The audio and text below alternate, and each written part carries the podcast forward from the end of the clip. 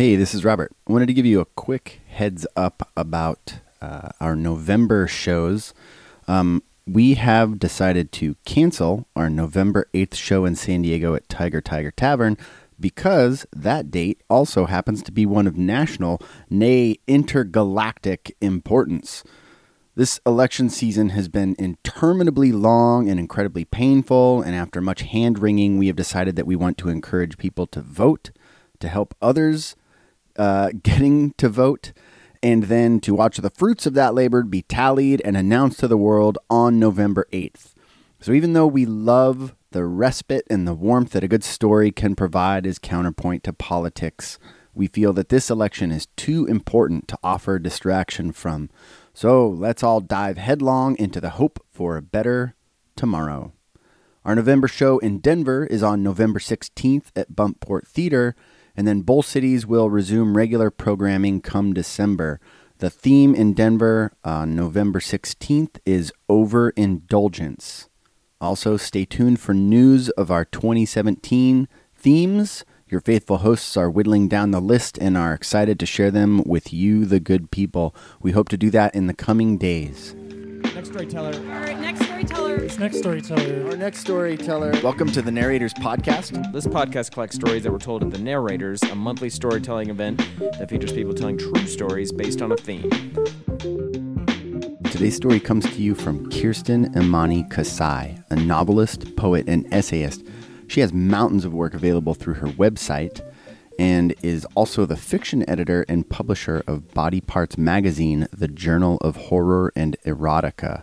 And it is as awesome as it sounds. She shared this story at our San Diego show at Tiger Tiger Tavern on September 13th. The theme of the evening was Change of Heart. Enjoy. So, this is a story about my dad and the kerfuffle that happened when I came out to him. Religion has a way of imposing its messages on you, of corralling and controlling your thinking, even when you don't believe those messages. Growing up, I don't remember my parents ever saying anything overtly homophobic to me, but somehow, somewhere, the power of those beliefs, espoused by the southern side of my family, became such an oppressive force that it effectively suppressed my identity as a gay woman until I came out officially at age 40.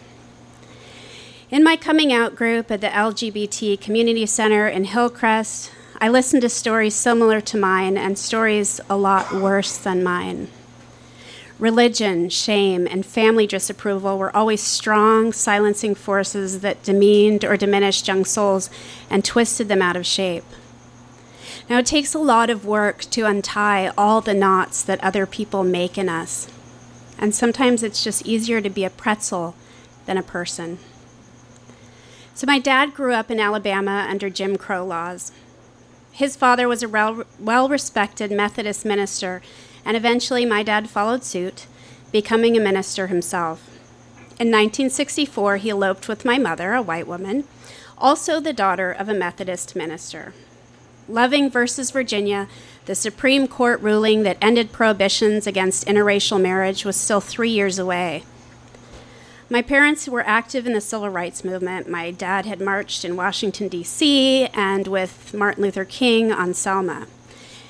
So every year, he drove us to Alabama to spend summer vacation with his parents, and he'd go back to Denver to work during the summer and pick us up again before school started and I always came home with a bit of southern drawl and twang. So once, when I was about 12, he came back to Alabama to pick us up. I was really happy to see him uh, for the first time in weeks, but he greeted me with this statement I heard you've been bad. I never knew what I'd done wrong, and it haunted me. Was it my laziness in memorizing the books of the Bible? Had I eaten too much candy? cussed or acted fast, taken the Lord's name in vain, because Jesus Christ knew I did that all the goddamn time. So, how could I be bad when I hadn't even known that I'd misbehaved? It was clear then that he knew something about me that I didn't. So, my parents divorced when I was 10, and I was 19 when my mom died of cancer. He and I were incommunicado while I was dating women in my late teens and early 20s. in 1990s San Francisco, I was an out and proud dyke back when saying dyke was okay. and everybody said it, and it was totally cool. Uh, I loved that while it lasted. But back then, I couldn't marry a woman. Legally, it would be hard to have, a chil- to have children or a family. And worst of all, I knew that I could never tell my father. The obstacles seemed insurmountable. Living the way I wanted would also mean a life of secrecy and lies.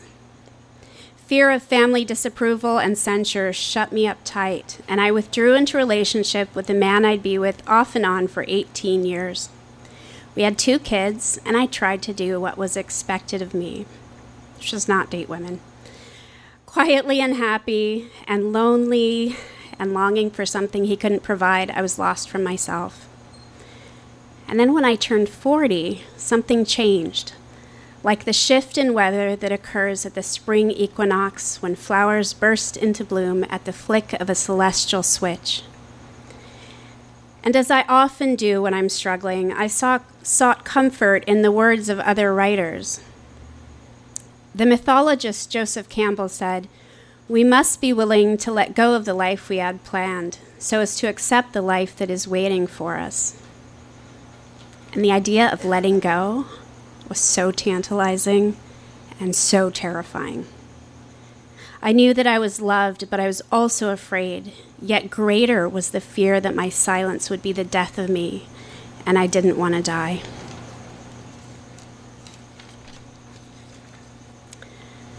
As Audre Lorde famously said, your silence will not protect you. I had to speak my truth. I finally confessed to my dad Twice divorced and acrimoniously, he didn't react well to news of my own split, and his outrage was shocking. Condemning emails assailed my inbox.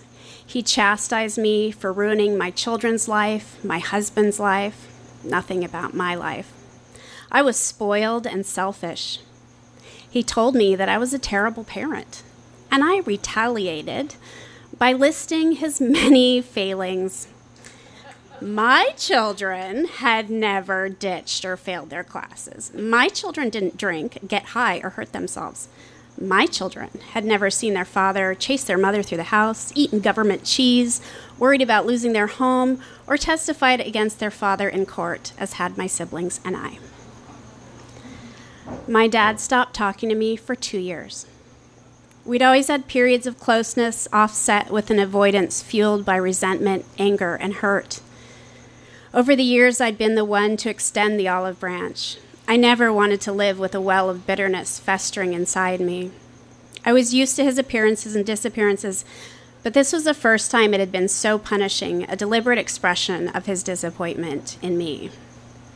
The worst moment came at a family party he'd driven down from LA to attend. Gracious and charming to everyone else, he behaved as if I wasn't even there and looked past me, unspeaking. Months later, I was in LA for my grad school residency and invited him to meet me and my girlfriend for lunch. I didn't expect him to come, but he did. And he was all smiles, as if nothing unpleasant had passed between us. Keeping it light and chatty, we sailed right over those darker undercurrents in the water. And when we said goodbye, he embraced my partner like an old friend. He held me tight and he told me that he loved me and his skin was warm, and he smelled the same as he always had. Now, it's said that the human heart generates the largest electromagnetic field in the body, 40 to 60 times greater in amplitude than the brain's. Supposedly, the heart's magnetic field has a three foot range, which is why we can feel or sense other people's emotions when they're close to us. So maybe that hug had a deeper effect on us. Families fight, after all, and dogma barks loudly. So, when we talk about change, we learn that our discomfort and accusations are symptoms only of our own discomfort with ourselves. You know that old adage that when you point the finger at somebody else, there's three fingers pointing back at you. So, Barbara Kingsolver writes The changes we dread most may contain our salvation. I don't know what finally changed with him his mind or his heart, or maybe it was me. But I'm really glad that it did. After that lunch, the rift between us slowly began to repair itself. I remembered the things I liked about him and the ways in which we were similar our erudite and sometimes formal manner of speaking, our love of music and quirky habit of singing to or humming to ourselves as we pattered around the house, our love of books and learning, and his Playboy magazines, which I pored over when he was not around. he was so proud of me when Random House published my first novel, and all that meanness between us just melted away. By the time his prostate cancer advanced to the point of proving fatal, we'd only been back in touch for about a year.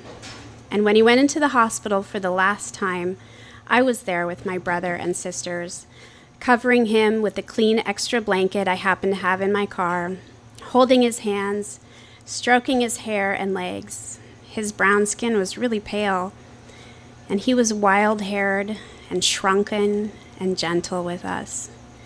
And the last words he ever said to me were, I love you. And he closed his eyes, answering the call of the morphine, and he was gone. So I have noticed that there is a weird sense of karmic justice in the aftermath of his passing. So I always felt like the black sheep of the family, um, being the gay, non religious Wicca practicing one. so I found it really ironic that I was the one elected to close out his estate. Um, and that at his funeral, showing my lack of religious education, which is shameful for a preacher's daughter, I was desperate for a swig of wine. And I went up to get communion. And I grabbed the cup out of the guy's hand and like forced it to my mouth. And he looked at me like, What the fuck are you doing? And I was like, I need a glass of wine. And I went back to the pew and sat down. And my girlfriend was laughing at me. I was like, What? This is not the time or place. And as I sat down, I watched the other people come up and get communion, and they very decorously took the wafer, they dipped it in the cup, put it in their mouth, and walked away. They didn't grab it like a cracker, like shove it in like Cookie Monster, and then snatch the cup and guzzle the wine. So I was like, goes to show you, Dad. Um, and the fact that um, I have a, a photo of him on my wall, and he's wearing his priestly vestments. You're so proud of them. It's a white pulpit gown and a rainbow stole. So it's a long piece of cloth that goes around your neck and hangs down.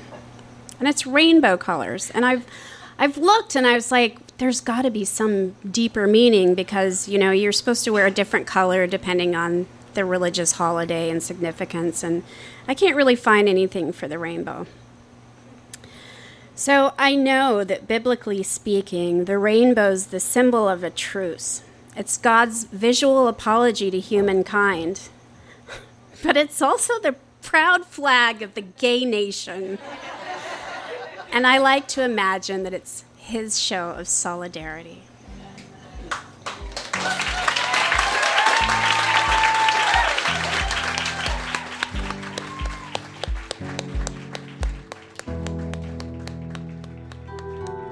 Narrators is produced by Robert Rutherford, Mary Robertson, Aaron Rollman, and me, Ron Doyle. Our intern is Sydney Crane. Our theme music is by Whalehawk, and our founder and executive producer is Andrew Orvedahl. A very special thanks to our amazing sponsors Legal Pete's, Greater Than Records, Sexy Pizza, Sexbot Comedy, From the Hip Photo, and Breckenridge Brewery. If you haven't already, please subscribe to this podcast on iTunes, Stitcher, or your favorite podcast app. And join us at one of our live monthly shows, which take place every second Tuesday of the month at Tiger Tiger Tavern in San Diego, California, and every third Wednesday of the month at Buntport Theater in Denver, Colorado. Both shows start at 8 p.m. and are always free to attend. You can find us on Facebook or Twitter, and for past episodes, photos from our live shows, and a list of our upcoming events and themes, please visit thenarrators.org. Thanks for listening.